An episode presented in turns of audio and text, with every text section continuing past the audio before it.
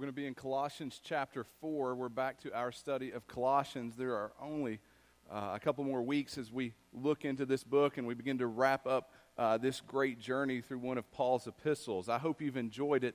I think it's been a blast to read through it together as a church and to come in here and to worship and to learn and to just be connected within our teaching and in our reading. It's, it's an exciting thing. We're going to be in Colossians chapter 4, beginning in verse 2.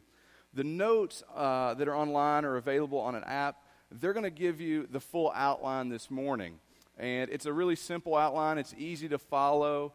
Um, it goes almost point by point, again, within the text, and it gives you a lot of great application that you can follow. Again, really simple. The reason I'm reminding you that that is there is we may not get through all of that this morning. That's, that's always an encouraging thing when the, the guy preaching says to you, I have so much to say, we may not get through it all. Uh, so I'm not, I, am not even pretending. We, we, we may not get through all of it. The reason being is I want to take some time and define some key terms as we walk through Colossians chapter 4. We are a society that really loves slogans. We like slogans. But the problem with slogans is we can kind of make them mean anything we want them to mean. They, they're kind of just relative sometimes in their nature. We at Tri Cities, for example, we use slogans too. They're catchy, they help us identify certain things. So we say things like uh, an abiding relationship with Christ. We talk about that all the time. We talk about, for example, being an army, not an audience. But the real tension happens when we begin to define what those terms mean the expectation associated with being an army and not an audience. And that's when I think uh, we begin to be stretched a little bit. And we're going to do some of that this morning. And I also want to confess something to you. I, I'm often incredibly convicted and burdened as I study to preach, as I realize and look in the mirror, man, that is a word for me. I don't know that I've ever felt that more than preparing for this sermon. I've felt incredibly convicted as I read through what Paul is going to write in these few verses. And I want to go ahead and share something with you. This is one of those sermons that is hard. It's hard because it's so incredibly challenging. And I want to remind you as we dive into this and as we are challenged by God's word that those of us who through faith in Jesus, have been set apart into the family of God, we have victory. We have victory. But our victory does not separate us from conviction and the discipline of God as He sanctifies us, as He makes us into the image of His Son, which He has set us apart to be. And we're going to wrestle with that tension I believe, this morning. So, Colossians chapter 2, or chapter 4, beginning in verse 2. Continue steadfastly in prayer, being watchful in it with thanksgiving. At the same time, pray also for us, that God may open to us a door for the word, to declare the mystery of Christ, on account of which I am in prison that I may make it clear, which is how I ought to speak. Walk in wisdom toward outsiders, making the best use of the time. Let your speech always be gracious, seasoned with salt, so that you may know how you ought to answer each person. This text really has two emphases that we're going to see. One is uh, a call to be devoted to prayer, and another to be devoted to the proclamation of the gospel. These are not two separate things, they are not oil and water, they fade together. Prayer and proclamation. I believe both of these things in this charge will speak to a weakness, not just of the church, but even specifically our church. I think they may even speak to our own sinfulness and our brokenness as we pursue the Christian life. They are convicting. And as I looked through the text, I found five instructions for Tri Cities Baptist Church, and I want to walk us through them as best we can. The first challenge The first instruction is to be devoted to prayer. Now, I read from the ESV, that's the version that I use. It's where I, where I stay, and it says to continue steadfastly. That's uh, a translation from one Greek word. It's just one word in the Greek, it's not two. And that's why, in, for example, the King James Version, you're going to see something that says continue. In the New American Standard or the NIV, it's going to say devote. And it'll go on to say devote yourself. But the word simply means that. It means to persevere, to pursue, to be devoted, to put forth devotion. It's used the exact same way in Romans chapter 12, verse 12. Paul says to be devoted to prayer. Same phrase. And see, devotion to prayer, listen, is a pillar of the Christian life, and it always has been. If we go back to Acts chapter 2, the church is just getting started. It's an amazing thing. They're growing and they're coming together and they're forming the first church. It's an incredible time. And in Acts chapter 2, verse 42, we realize what they're doing, and it says, They devoted themselves to the apostles' teaching. For us, by the way, that's recorded in Scripture. They devoted themselves to Scripture, they devoted themselves to the apostles' teaching to the fellowship, to the coming together as the body of believers, to the breaking of bread. That's the communion, that's our ordinances. And then it says, and the prayers. They devoted themselves to prayer. The early church, it was part of their devotion. It was something they pursued and sought out. This is true of their leaders as well. In Acts chapter 6, if you remember, there were just all kinds of issues within the early church, and it was growing, and there were needs, and they had appointed deacons to serve the body. And the elders and the apostles and the leaders of the church said in verse 4 of chapter 6 But we will devote ourselves to prayer and the ministry of the word, to the proclamation of the gospel. Devotion to prayer is a pillar of the Christian life. It is today. It always has been. Always has been. But before we move on and we begin to talk more about prayer and other parts of this text, I want us to define devotion. I want us to see that devotion is a command. It's a command. I think that's a hard truth and a hard command for today's American Christian. I think it's incredibly difficult for us. Now, listen, we have devotion. There's no doubt about it. We have devotion. Our devotion is usually just very individualistic and very centered on ourselves. Like one of the things that amazed me, did you know that 1.65 billion people have a Facebook account? 1.65 billion. That's roughly one out of every five people on the planet have a Facebook account. Who taught these people how to use Facebook? It blows my mind because I know some people. I won't point you out, but you still refer to things like the email, right? You know who you are. You get a virus like every other week. You, you, you know, you're always opening those attachments, right? That's you. And yet, you have figured out how to use Facebook. Blows my mind. I had someone, they were at a, a, former church of mine, asked to be my friend not too long ago. He's like 96 years old. He's getting on Facebook. Do you know why? Because pictures of their grandkids and their great grandkids are on Facebook. They have an interest. And their interest creates enough devotion in them to drive them to figure it out. And they don't just say, well, that's hard. No, they try, they work. There's a devotion, there's a pursuit. I'll give you another example. The one that blows my mind the most is Starbucks. See, I don't drink coffee. I, just don't. I, I don't like anything that's hot. I don't know why you would want to burn your tongue. It just makes no sense to me. Some people, though, enjoy it. And they go to Starbucks where they're going to pay like $20 for like a cup of coffee. But it's not a cup of coffee.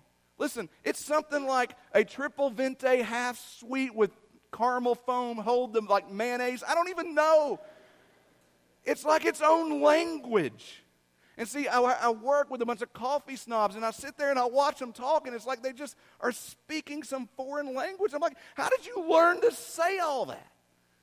And I think about those poor people. They can't just call them, you know, like service them. They're like baristas or something different. I think about these poor people, and how do you learn what all this stuff means? It's incredible to me. You know why? Because they like coffee. So they learn the language.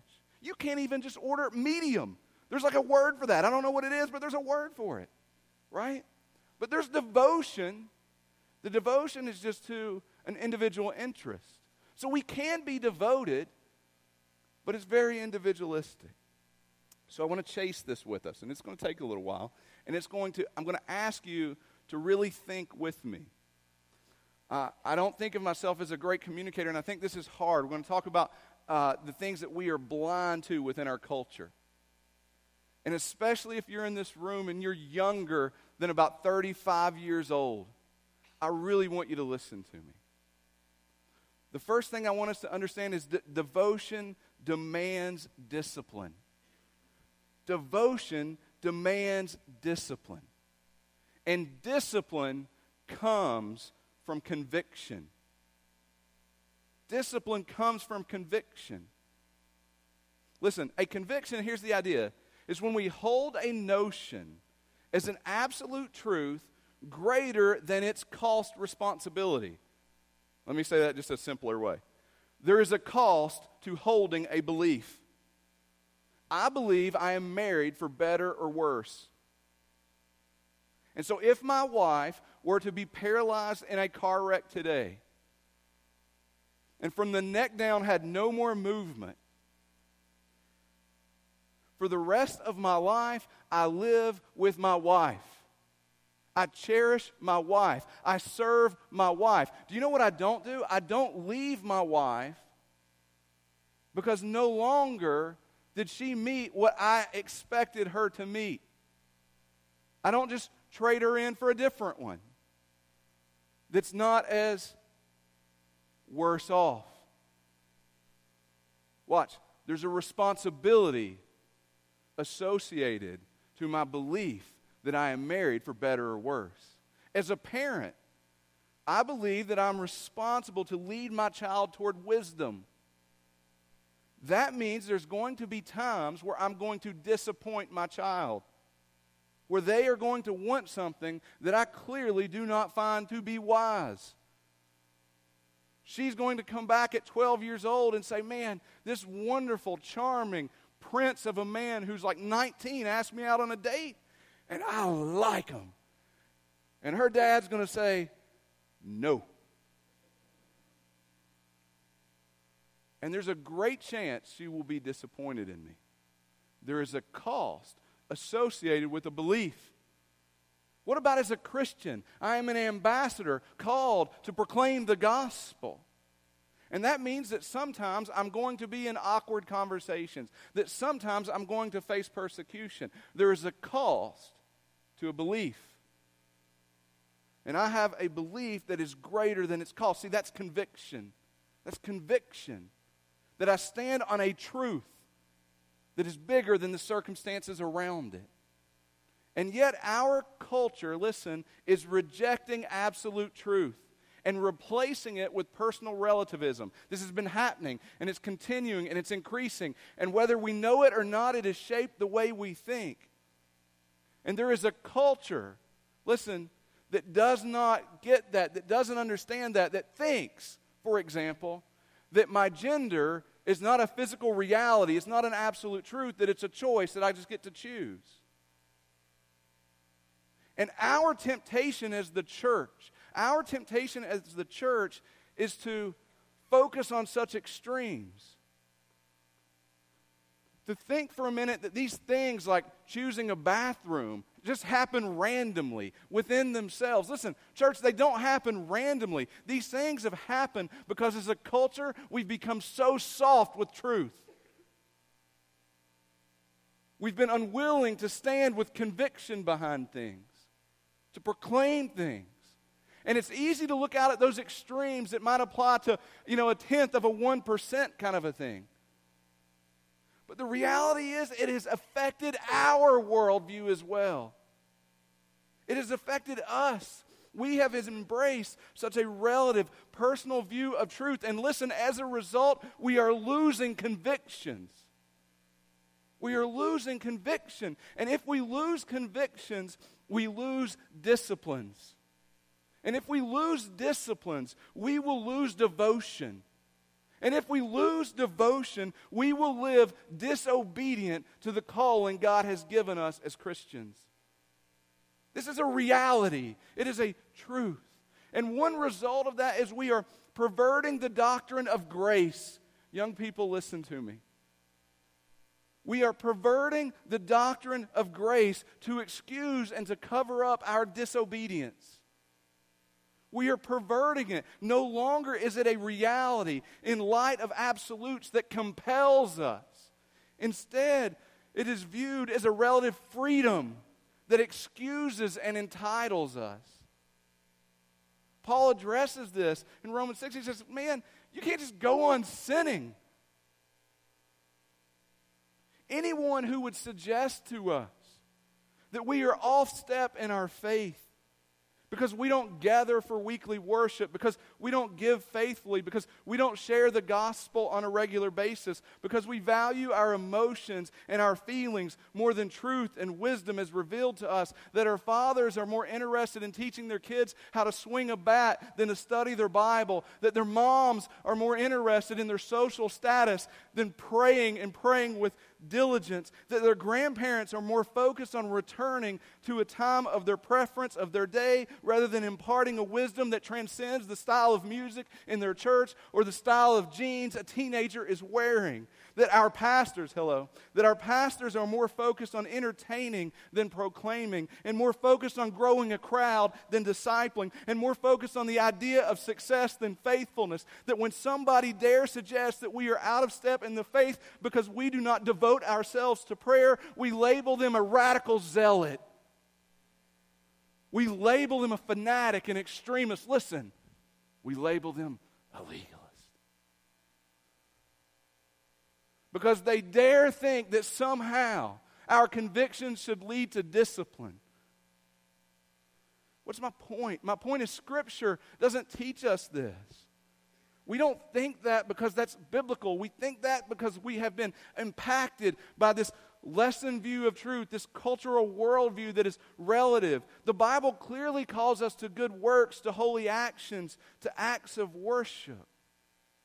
Listen, we do so because our culture struggles with conviction. We say things like, it hurts my feelings. It makes me feel discouraged. Danny, you're making me feel inadequate. And we think that anyone who makes me feel this way must be an error and they must be a legalist. Listen, because I know Jesus gave me victory. So I shouldn't feel bad or be burdened. It's just not true. We do this because we've been conditioned by our culture to recognize the feeling of conviction as defeating and as admonishment as unkind and unloving. We struggle to have a healthy burden, to realize that I am living, that I'm not living out what I believe to be true. We struggle with this. 20 years ago in the church, we would regularly hear communicated that conviction was a sign of the indwelling of the Holy Spirit. We never hear that today. Why? Because we've defined conviction to be at odds with grace. It is not true. We are the children who are rebelling against our parents, rebelling against the discipline of our parents, shouting, You're mean, you're hurting me. If you really loved me, you don't care about me. We are rejecting the idea that temporary pain associated with discipline is loving and gracious. Perhaps this is why so many of our kids are so unruly and so ignorant of the scriptures, is because they are void of discipline. And I don't just mean punishment. Listen, I don't mean just punishment. I mean correction and admonishment and accountability. They don't see it in our lives. Not the less is it given to them. Discipline, listen, whether self imposed on ourselves with accountability and a pursuit and a longing, or from a loving authority. It is gracious and commanded in Scripture. Nowhere is that better explained than in Hebrews chapter 12. In light of all that I just said, listen beginning in verse 6. For the Lord disciplines the one he loves and chastises every son whom he receives. The sons who are, these are people in the faith. It is for discipline that you have endured. God is treating you as sons. For what son is there whom his father does not discipline? If you are left without discipline, in which all have participated, then you are illegitimate children and not sons. Besides this, we have had earthly fathers who disciplined us, and we respected them. Shall we not much more subject to the Father of spirits and live? For they disciplined us for a short time, as it seemed best to them. But he disciplines us for our good. Pause, catch that. Discipline is for our good. Our good. That we may share in his holiness, that he may sanctify us, grow us. Verse 11, listen, this is so important. For the moment, all, all means all, and that's all all means. All discipline seems painful rather than pleasant. For the moment, all discipline seems painful rather than pleasant, but later it yields the peaceful fruit of righteousness to those who have been trained by it. Therefore, lift your drooping hands and strengthen your weak knees. In other words, be encouraged because the absence, listen, listen, pain, the temporary pain of discipline does not rob you of the victory that you have in Christ Jesus. It is the work of Him growing you and making you into what He has declared you to be. It is for our good. So when we feel conviction, when we feel the tension of realizing we are not yet like Christ, that is a good thing. It is for our good. Is it painful? Sure, it is painful, but it is for our good. It is for our good. Discipline brings that temporary pain. It brings conviction, the realization that we fall short. It is painful, but the purpose is not to defeat us or to rob us of our victory or our freedom. In the same way that sore muscles do not rob the workout of its benefit. The purpose is to yield the peaceful fruit of righteousness. The purpose is that we might grow. So we must set our emotions according to this truth. According to this truth. And stop excusing ourselves on false emotions. Stop labeling legalism as anything that calls for work or effort or devotion. Legalism is a motive, it is not an emotion or an action. Why so much time here? Why would I spend the majority of our time to unpack this? Because listen, there is a generation, a generation that is sinfully struggling to be devoted because they saw such great legalism before them. And they have, if you will, thrown the baby and the bathwater out together. We must stand up for absolute truths, the revelation of God because our faith without works is dead. Paul acknowledges this a chapter before in what we've read here in Colossians chapter 3, verse 1. He says, If then you have been raised with Christ, in other words, if you're in Jesus, here's what he says seek, seek, look for it, pursue it, seek the things that are above. Where Christ is, seated at the right hand of God. Verse 2 Set your minds Set your minds on the things that are above, not on the things that are on earth. The application here is a simple one. Church, we are called throughout the New Testament to be devoted, to pursue godliness, to pursue Christ Jesus. we recognize that our life will be faced with conviction. We are called to discipline. And here in chapter 4 of Colossians, we are commanded that we be devoted to prayer. To prayer. When we talk about what prayer is, I think of the really, really famous illustration. Um, D.L. Moody is a, a, famous preacher, and he was in Scotland in the 1800s, and he came up to a bunch of children in a, a, grammar school, and he had the opportunity to speak to them. And he thought he would begin with just a rhetorical question What is prayer? But you don't ask rhetorical questions to uh, children because they answer those questions. And so in the room, you know, dozens of hands immediately shot up. And so Moody decided he would just call on one of the children, and he called on one, and the child answered. Prayer is an offering up of our desires unto God in the name of Christ by the help of his Spirit, with confession of our sins and thankful acknowledgement of his mercies.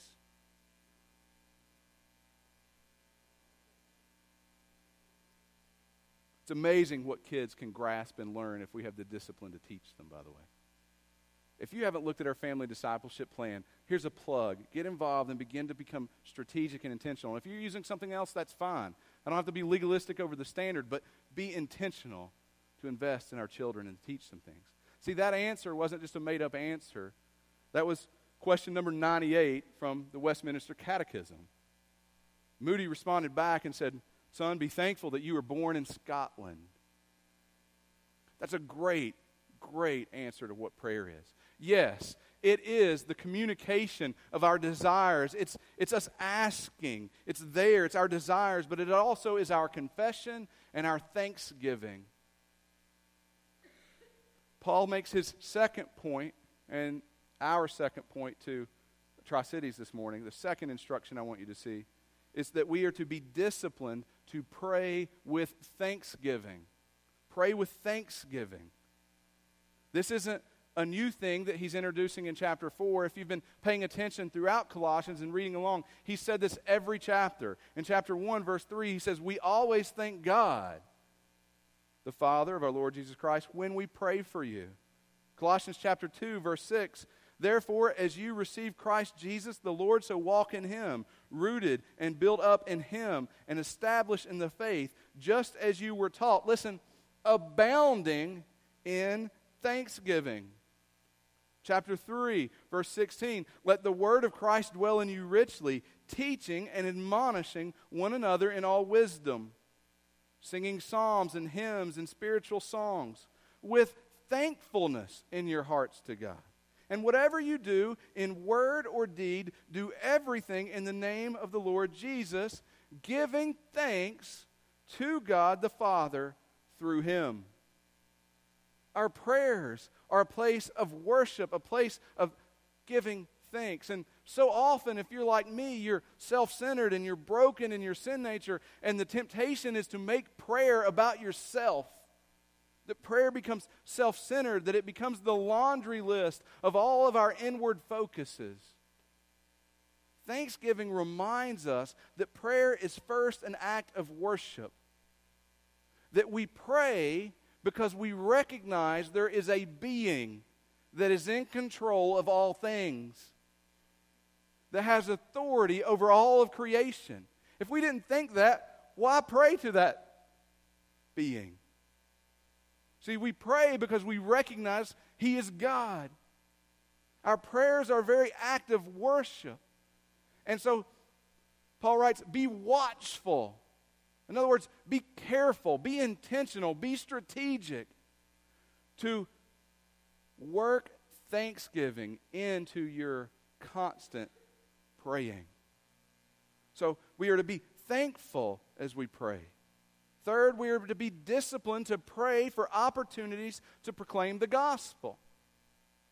Paul goes on, verse 3 says, At the same time, pray also for us that God may open to us a door for the word, to declare the mystery of Christ, on account which I am in prison. Listen, Paul says, Pray that God would open a door for us to share the gospel, a door for the word. Now, notice, Paul is in prison. He's not praying for deliverance, he's praying for opportunity.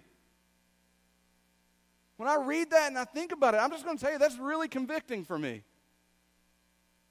Most of my self centered prayers are for my deliverance, they're for my comfort, they're not for the mission. Here, Paul's primary focus is on the mission and not on his comfort. He says, to declare, to declare. Prayer has led us to the point of proclamation. We are now praying that God would open up opportunities that we may speak, that we may live out the gospel in front of others.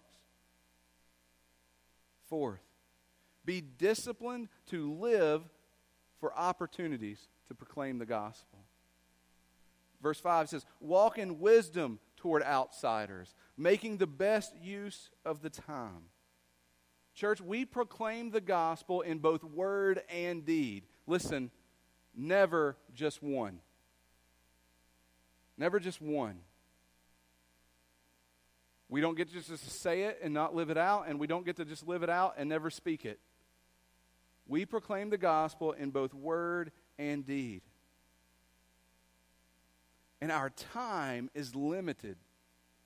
And Paul's prayer is that he would be able to prioritize the gospel, that we would make the best use of our time.